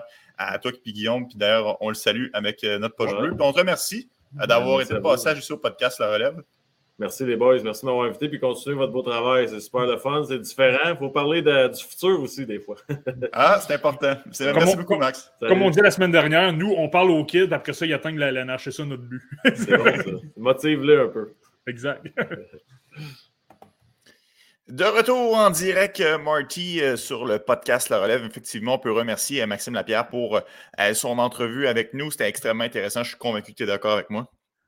Oui, absolument. Euh, on a appris plein de détails sur plein euh, d'éléments différents. premièrement, ce que vous avez entendu sur Lucas Reichel de dire écoute, c'est une vedette, euh, pas comme McDavid, mais la catégorie en dessous de ça des Sébastien Nao. Écoute, c'est quand même quelque chose. il n'en parle pas, euh, il, sait quoi il parle. Il a joué avec lui, c'était son mentor en Allemagne. Donc, ça, c'est pas rien. Là, euh, il nous a donné plein d'informations sur la Ligue allemande, à quel point c'est difficile, euh, même sur les Olympiques, comment c'est de se comporter là pour un jeune. il nous a apporté beaucoup, beaucoup de contenu intéressant qui nous permet de comprendre un peu mieux, euh, ben, tout simplement, comment c'est pour un jeune joueur d'évoluer en Europe, tout simplement. Hmm. Euh, il nous a parlé des Olympiques, Marty, puis avant qu'on enchaîne avec l'édition actuelle des Jeux Olympiques, euh, je veux juste faire une petite aparté. Euh, nous, on a la chance de parler à chaque semaine à vous de vous, communiquer de l'information, mais il y a d'autres moyens, évidemment, de s'informer un peu partout à travers la toile qui est Internet. je vous recommande d'aller sur la page Facebook du, de la page Facebook de la première ronde. Euh, vraiment intéressant. Ils font vraiment une couverture intéressante sur la plupart des sports, puis ils sont vraiment à l'affût des dernières nouvelles. Euh, ils ont sorti quand même assez rapidement le congédiement de Mick Charme, l'embauche de Martin Saint-Louis. On a pu suivre les développements de Tyler Toffoli et on a aussi suivi, les développements des différentes épreuves olympiques. Donc, je vous recommande d'aller sur la page Facebook, de la première ronde. Marky, parlant des Jeux olympiques, je ne peux pas passer à côté de l'équipe canadienne. Euh, bon, on le sait, la défaite contre les Américains, mais somme toute, ça se passe, ça se passe quand même bien, particulièrement pour les jeunes joueurs. Euh, Parle-moi donc de Owen Power. Tu l'année dernière, on avait certains doutes. On se demandait est-ce que c'est un vrai premier choix? Est-ce qu'il va être autant dominant que son rang de sélection? Un an plus tard, il fait taire bien des gens. Ouais, exact. Ouais, écoute, c'est drôle, c'est un peu, c'est un peu drôle que tu me remémores ça. Écoute, il y a à peu près un an, il y a des gens qui le plaçaient pratiquement hors du top 10 du repêchage 2021. Là. C'est dire à quel point euh, les choses ont changé. Là.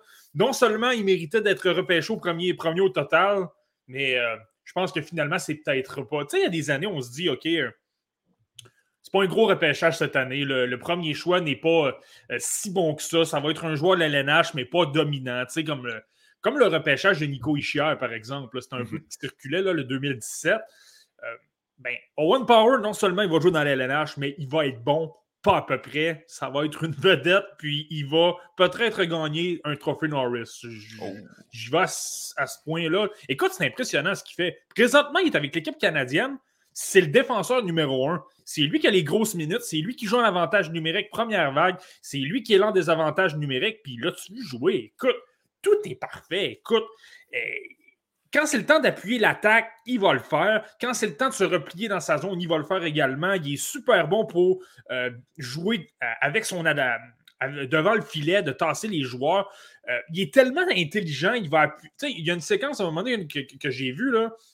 Écoute, décide de se déplacer on sont en train de s'installer. Puis, il va directement à côté du filet, euh, se placer. Puis, c'est vraiment intelligent là, de, la, façon qu'il s'est placé. Euh, ça a donné une chance de marquer, mais ça a pris deux secondes. Il est retourné à sa position, puis il n'a pas mis euh, son équipe dans le trouble au niveau défensif. C'est super bien fait. Il est, il est gros, 6 pieds, 6 pouces. Pour sa taille, il bouge super bien, super mobile, il a un bon coup de patin, puis il est intelligent. Tu sais, quand je dis souvent, euh, effectuer un geste pour attirer un joueur vers toi puis libérer une ligne de passe. Il fait ça, euh, je te dirais, là, euh, toutes les 20 secondes, il fait ça avec la rondelle.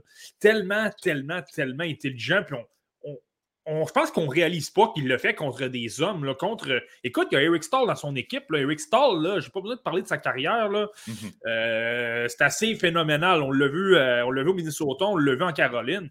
C'est tout un joueur de hockey. Puis là, de le voir qui est capable de faire ça, euh, contre ces joueurs-là. Écoute, euh, ce matin, là, c'était contre la Chine. Je comprends que c'est l'équipe chinoise, puis on se dit, OK, la Chine, il n'y a pas vraiment de joueurs de la, LNH qui jouent là, mais ceux qui jouent aux, Jeux olympiques de Beijing en ce moment, il y a plusieurs joueurs de la LNH, plusieurs anciens de la LNH plutôt. Là.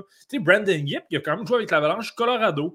Euh, des joueurs comme ça, tu sais. donc, qu'ils soient capables de faire ça dans un haut niveau de compétition, c'est franchement impressionnant. Puis tu es obligé de te dire qu'écoute, qui serait capable de jouer dans la LNH demain matin puis d'être dominant. Je pense que son année, tu sais, l'année de plus qu'on lui a fait passer à Michigan, là, ça va être du bonbon. Il va être pas mhm. mal meilleur que s'il avait fait le, saut un peu plus tôt, puis qui, euh, euh, qui était demeuré dans un carcan, si tu veux, le jouer plus conservateur, pas faire trop d'erreurs, pas exploiter ton sens offensif.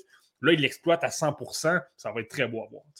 Exact. Puis euh, je pense que c'est important que, je prenne le, temps de me rétracter parce que euh, j'avais mis certains doutes à l'endroit de Win Power, particulièrement euh, au début de cette saison-ci. Je disais qu'un gars comme Logan Cooley aurait pu chauffer Power s'il avait été repêché l'an dernier.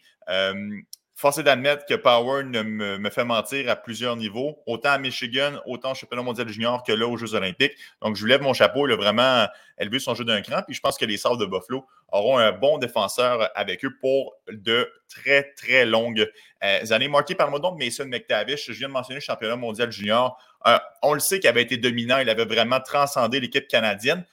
Là, c'est les Jeux olympiques, c'est des joueurs qui sont plus vieux, c'est des joueurs qui ont un plus gros gabarit. Ça semble être un petit peu plus difficile pour McTavish? Ouais, mais je pense que c'est tout à fait normal. Je pense qu'il faut le voir comme ça. Écoute, des joueurs de 18, je viens de parler justement de tous les vétérans. Je peux te nommer David Desharnais, je peux te nommer Daniel Winnick, je peux te nommer euh, Maxime Noro, Jason Demers. Ça, c'est tous des joueurs qui ont des matchs dans la LNH. Euh, donc, je pense que les joueurs sont un peu plus gros, sont un peu plus physiques, savent mieux comment se comporter le long des rampes, utiliser le bâton de la bonne façon, t'immobiliser. Euh, donc, je pense que c'est tout. Puis, la force de Mason McTavish dans son jeu, on le voit au Mondial Junior, c'est justement que physiquement, il est dominant. Donc, si tu l'amènes avec des hommes, ben, c'est peut-être normal que ça ressorte. Là, je vais avec des gros bémols, ça ressorte un peu moins. Donc, je pense que c'est simplement normal qu'il ne soit pas euh, l'extraterrestre qu'on a vu au championnat mondial de mhm. hockey junior. Je pense que c'est tout à fait normal, mais j'aime ce que je vois quand même. Je le vois quand même en protection de rondelles, effectuer de bons jeux euh, contre les États-Unis, qui est une équipe. Tu sais, je pense que ça, c'est un bon indice. Il y a peut-être eu de la, difficulté contre des équipes avec plus de vétérans, mais contre les Américains qui ont beaucoup de jeunes, justement, il a peut-être disputé son meilleur match. Il a été très présent en attaque, puis il a même touché le poteau deux fois. S'il marque au lieu de toucher le poteau, euh, peut-être que c'est une autre histoire, puis peut-être que le Canada est pas mal plus dans le match. Euh, donc, euh, j'aime beaucoup ce que je vois. Oui, au niveau sur le plan statistique, c'est pas très impressionnant. Il y a seulement une aide en quatre matchs, mais je pense que la grosse force de son jeu paraît un peu moins parce que ce sont des joueurs plus expérimentés, justement plus forts physiquement. Mais il faut tout simplement voir dans le futur. Lui aussi va prendre de la masse, lui va prendre de l'expérience, va prendre de la force. Il faut prendre ça en compte. Puis lorsqu'il va arriver dans l'LNH, il va jumeler tout ça euh, au fait justement au, jeu offensif qu'il montre présentement.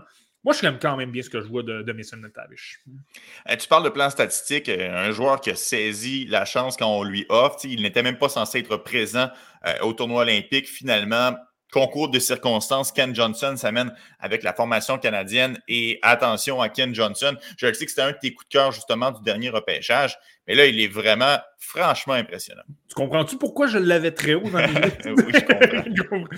Ben, écoute, il est bon, il est bon, mais il est bon pas à peu près. Puis on remercie, ben, c'est pas de sa faute, là, j'aurais dommage pour lui. J'aurais préféré pour lui qu'il évolue euh, dans le tournoi olympique, mais on remercie quand même Daniel Carr d'avoir euh, de nous permettre ça.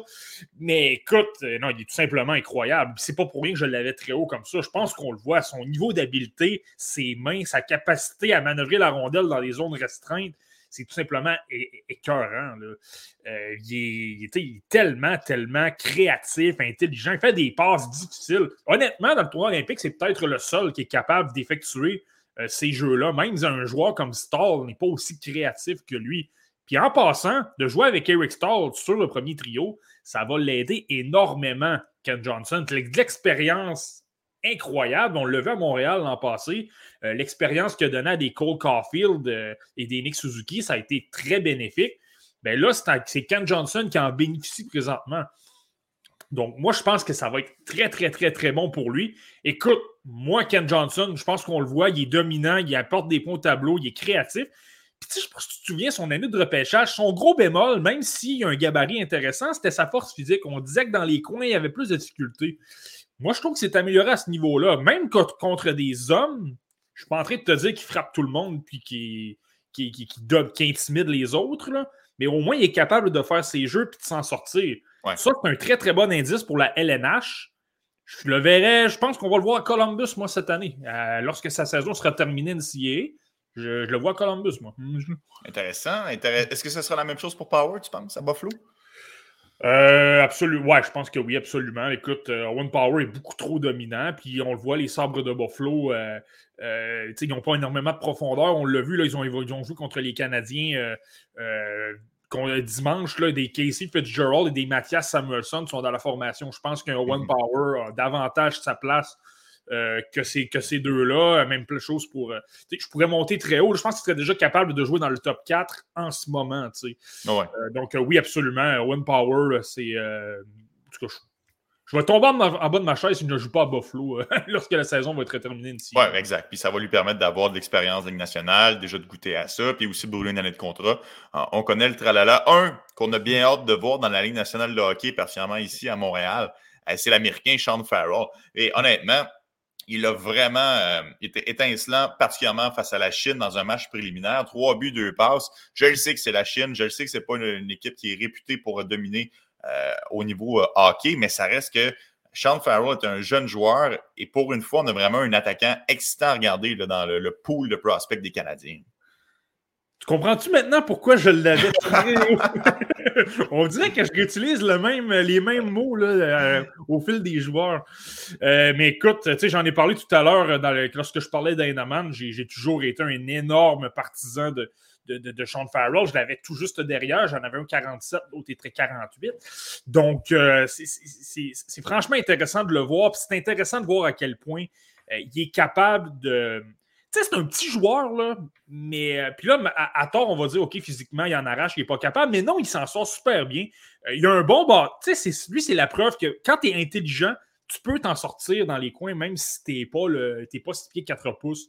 Lui, c'est le meilleur exemple. Il est super intelligent, il arrive dans les coins.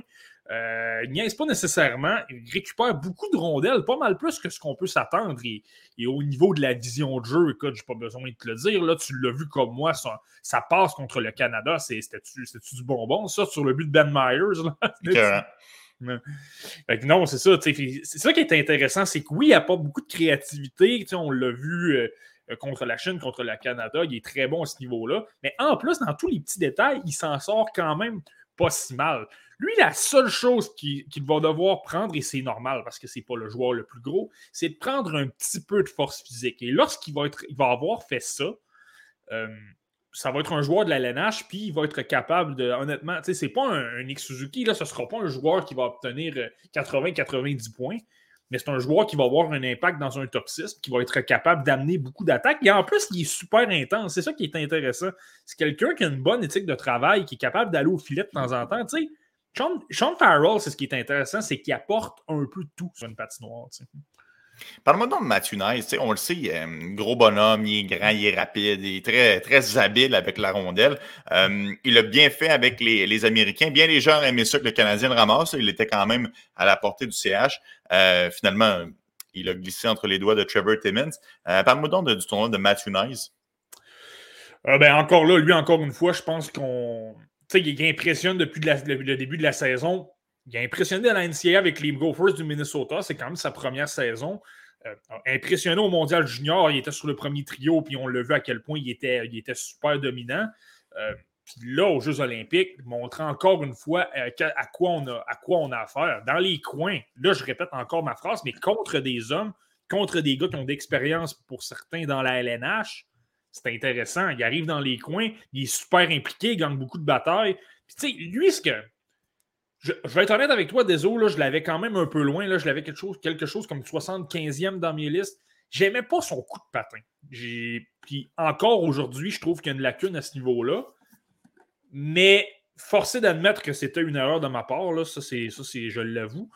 Euh, mais il est tellement engagé, il y a tellement d'exubérance dans son jeu, il est tellement excité de jouer au hockey, il apporte tellement d'intensité dans son jeu que finalement, ça compense. Euh, tu peux compenser toujours par d'autres façons si tu as une lacune euh, importante pour accéder au prochain niveau, si tu veux. Donc, euh, ça, je pense que c'est ce que j'avais, personnellement, c'est ce que j'avais sous-estimé. Et là, c'est ce qui en fait un joueur intéressant. C'est un gars super impliqué dans les coins, très énergique, qui est capable d'apporter un petit peu d'attaque également. Non, puis de le voir faire ça aux Jeux Olympiques également, c'est super intéressant. Là, on va le voir en demi-finale. Euh, j'ai bien hâte de voir qu'est-ce qu'il va pouvoir donner dans des matchs où ça va compter. Moi, j'ai l'impression qu'il va être super bon, mais ça va être très intéressant de voir là, qu'on on commence à être dans la ronde des médailles, si tu veux. Ça va être vraiment, vraiment plaisant à voir. Euh, hier, Marty, on a eu la chance de se croiser au bureau, puis on s'est arrêté pour regarder la, troisième période du match euh, de Juraj Slavkowski, qui honnêtement ne fait que monter sa valeur en prévision du prochain repêchage. Euh, je pense que c'était quand même assez clair que c'est un espoir de haut calibre pour ce, pour ce repêchage, mais là, il cimente vraiment sa place dans le haut de l'encan de sélection. Qu'est-ce qui t'impressionne le plus de Slavkowski dans ce tournoi-là? On aurait dit qu'il est bon dans toutes les facettes. C'est drôle, hein, parce que, tu sais, il joue pas. C'est pas le joueur qui a 20, 20, 21. Tu sais, je parlais de One Power qui, lui, joue des 22, 23 minutes. C'est pas comme s'il avait énormément de temps de jeu. Mais à toutes les fois qu'il est sur la glace, il se passe quelque chose. Écoute, je sais pas si tu te souviens, euh, des hier, euh, en fin de match, on l'a envoyé sur la patinoire sur un avantage numérique. Puis aussitôt a touché à la rondelle, il a, créé une très très belle chance de marquer euh, sur un 2 contre 1 devant le filet. Par la suite, le, jeu s'est installé. Puis il a obtenu une autre chance parce qu'il était devant le filet. Il jouait dans la position euh, bumper, si là, dans le centre de la mhm. zone adverse. Puis il, a tout de suite foncé au filet, puis ça a permis de créer du chaos, puis d'amener quelques chances de marquer pour la Slovaquie. À toutes les fois qu'il se passe quelque chose, il apporte des chances de marquer.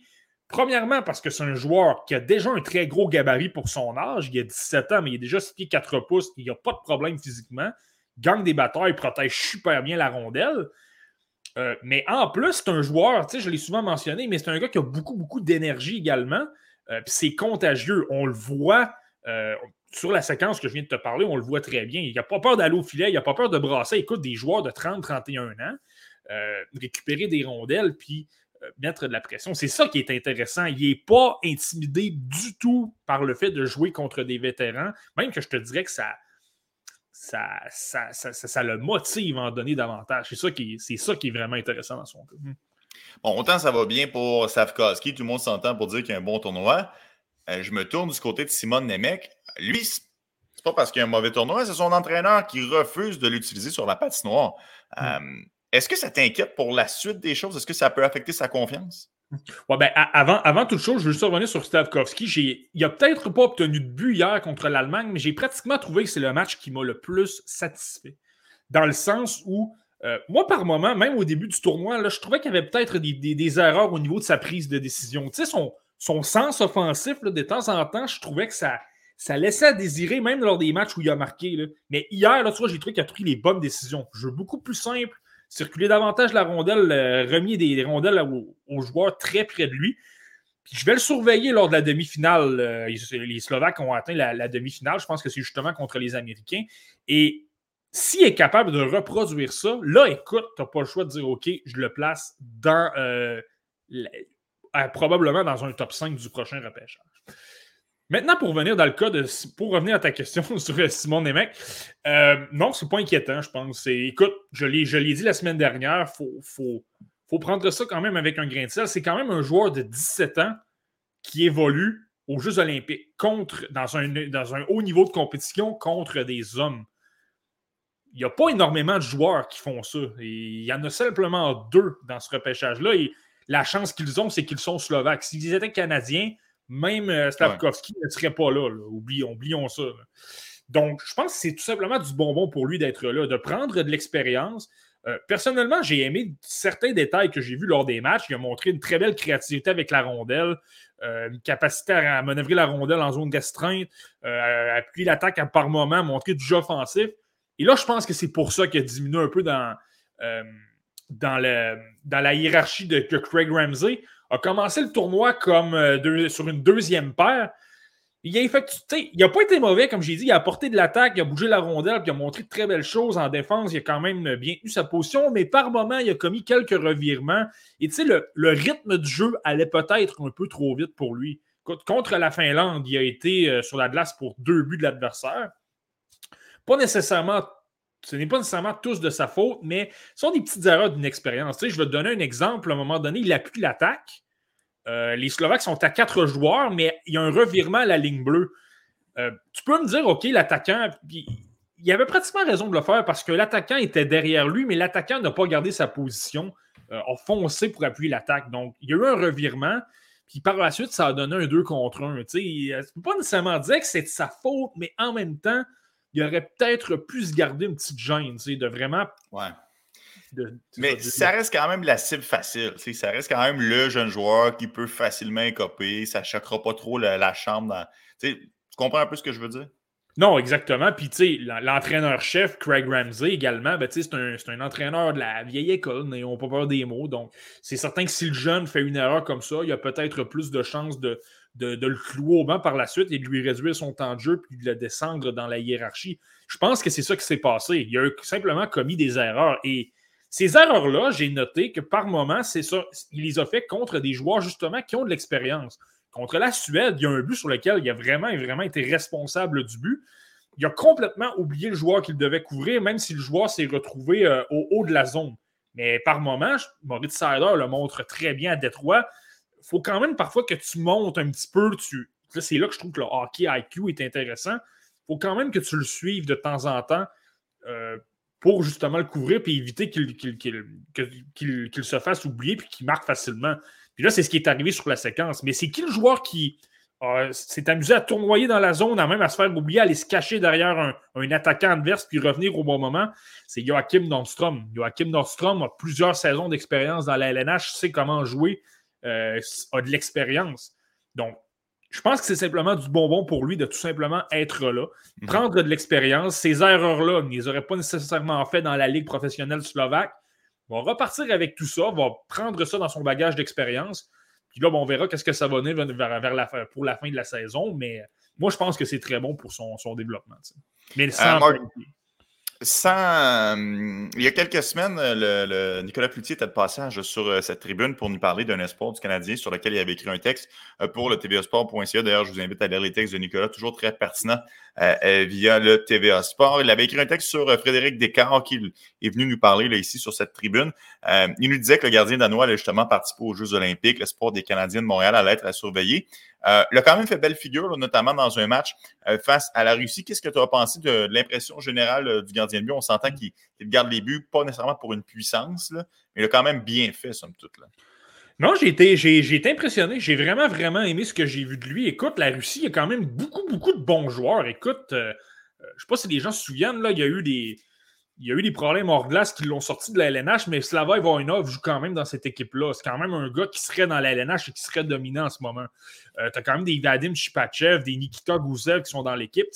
La, la, Russie, c'est souvent une grosse puissance parce qu'ils amènent les, les meilleurs joueurs de la KHL, qui est peut-être la deuxième ou la troisième meilleure ligue au monde. Donc, c'est pas rien. Il y avait des joueurs de talent. Donc, moi, c'est ça qui est intéressant. C'est ça que je voulais voir. Je ne sais pas si tu te souviens, lorsqu'on avait reçu Nicolas Cloutier, on l'avait, j'avais, je l'avais dit, j'avais dit j'ai hâte de voir euh, obtenir des lancers plus puissants contre de meilleurs joueurs, justement. Mhm. Puis ça a été franchement impressionnant. Euh, il a montré encore là qu'il suivait super bien la rondelle, très très bonne technique, malgré le fait que la pression venait peut-être un peu plus rapidement, a montré qu'il y avait beaucoup de calme. Puis je pense qu'on l'a vu dans les statistiques, il a simplement donné un but, puis euh, le but, c'est pas vraiment de sa. il n'y a pratiquement rien à faire sur le but. Là. Dmitri Voronka a effectué une belle passe, puis il a simplement eu un, premièrement, il y a eu un revirement du côté des Danois, puis par la suite, euh, euh, ils ont marqué avec un joueur qui était libre, avec une passe de, bord en bord de la patinoire, si on veut. Donc, moi, j'ai trouvé ça franchement intéressant, très en contrôle. Évidemment, le problème, les fameux problèmes des retours revenaient, donnaient énormément de retours pour euh, des tirs qui, en apparence, ne nécessitaient pas nécessairement de donner des retours. Euh, mais quoi qu'il en soit, j'ai vraiment aimé. Puis je pense que dans un système de jeu où les défenseurs sont très hermétiques devant le gardien, où on va prendre justement les fameux retours, je pense que ça va l'aider. Puis c'est là que c'est intéressant. Lorsqu'il joue en Allsvenskan, même si l'équipe danoise n'est pas très puissante, c'est quand même une meilleure équipe qu'une équipe d'Allsvenskan.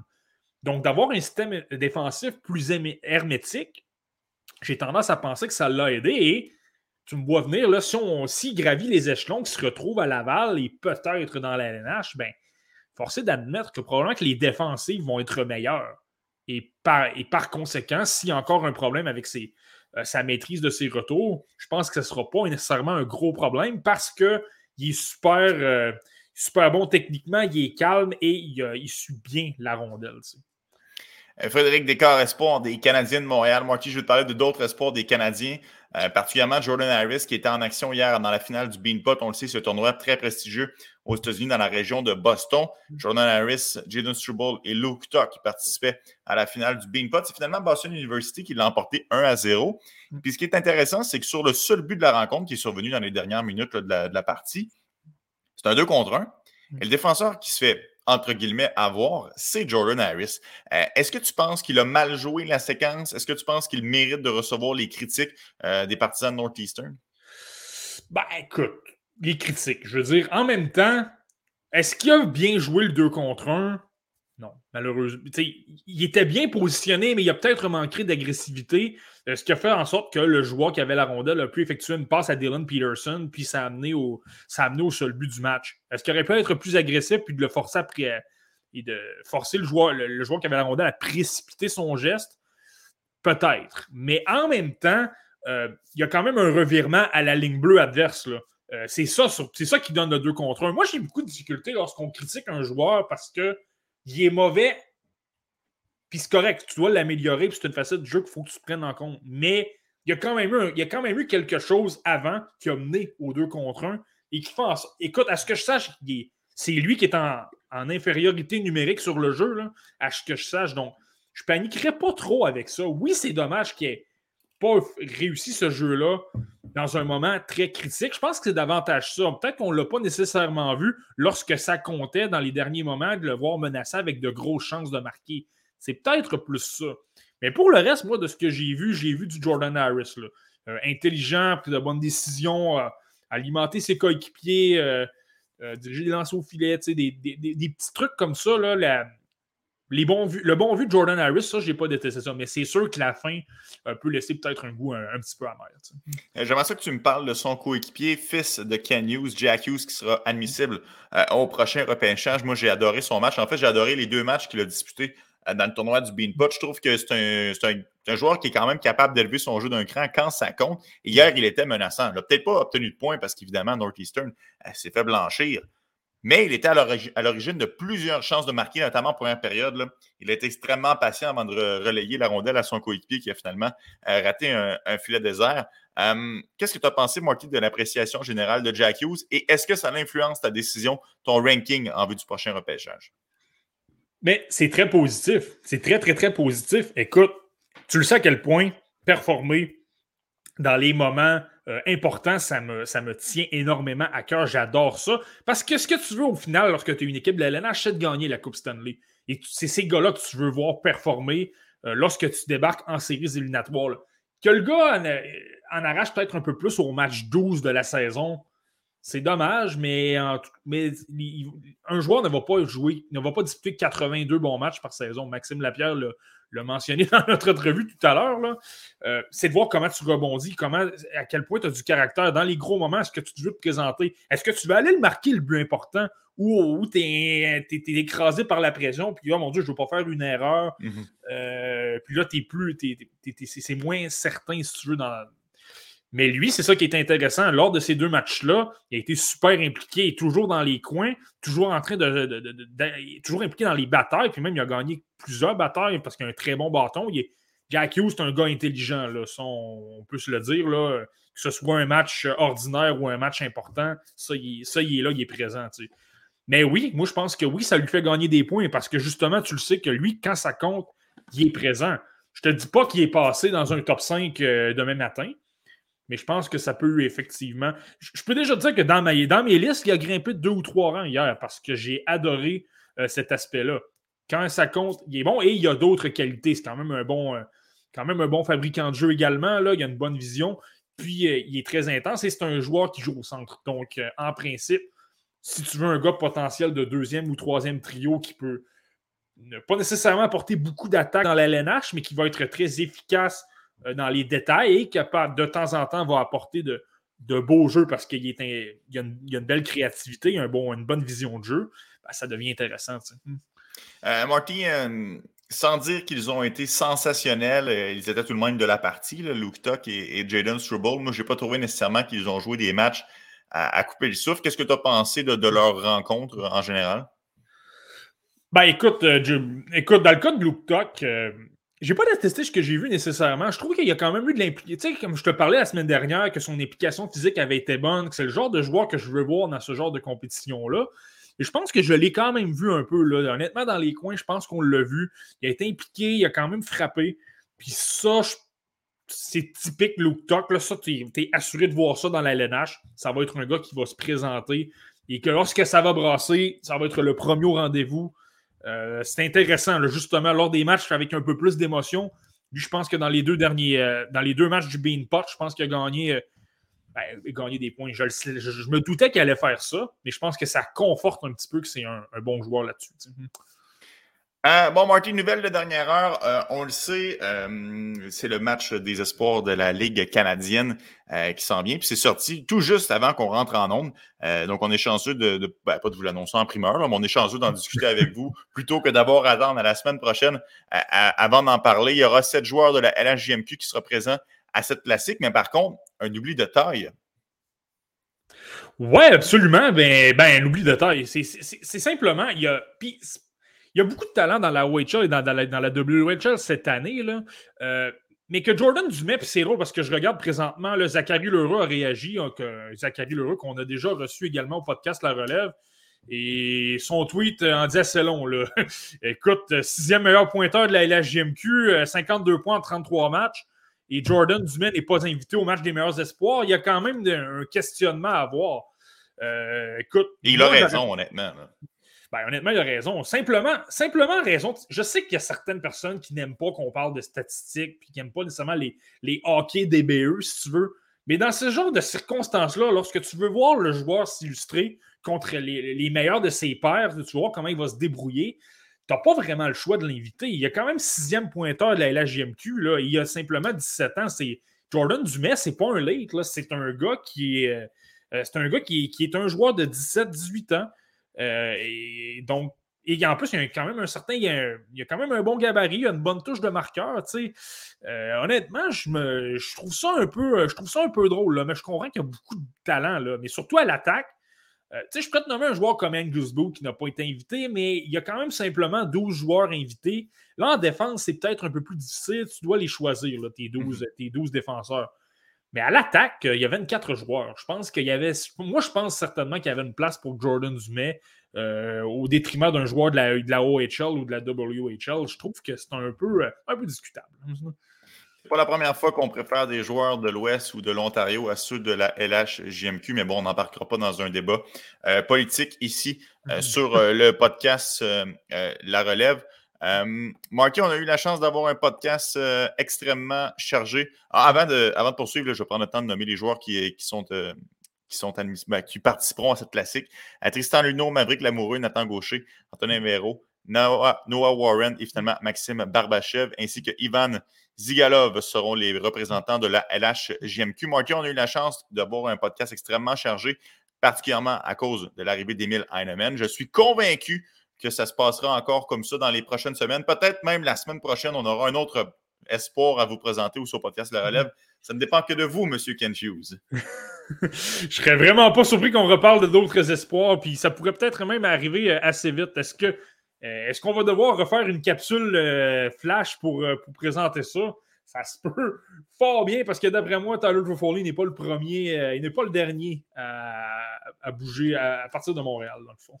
exact. Puis là, c'est dommage, on manque de temps, on n'a pas vraiment le temps de vous parler d'Andrew Hammond, ce, gardien de but vraiment espoir. Là, des... Mhm. Évidemment, je blague. Mais on aura la chance quand même de se revoir la semaine prochaine. On en a bien hâte et ce sera une période super intéressante à suivre, autant pour nous que pour vous à la maison. En attendant, on vous dit de passer une belle fin de journée et on se donne rendez-vous la semaine prochaine.